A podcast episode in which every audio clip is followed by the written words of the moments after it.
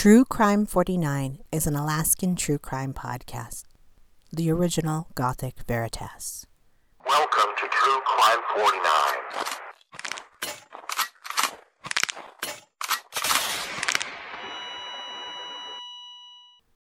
We would like to do an update on Miles Williams. Since the airing of the episode, the Anchorage Daily News has done an article on Miles Williams, which you can read on their website or on Facebook.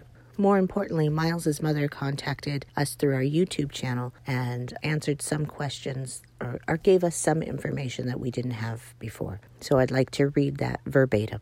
Quote, just so the audience knows, there were four girls on the boat.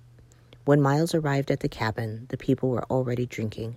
The person he came with stated that they came with their own alcohol, that he did stop on the way and purchase himself beer.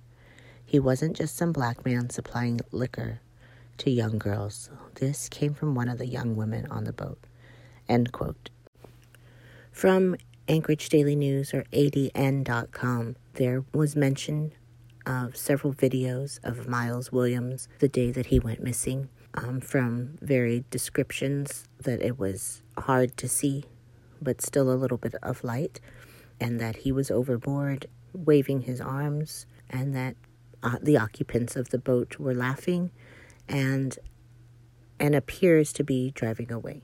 There is a Facebook group called Bring Miles Williams slash Colt Home, and I encourage you to follow that, support them, share anything we can do to truly bring Miles Williams home.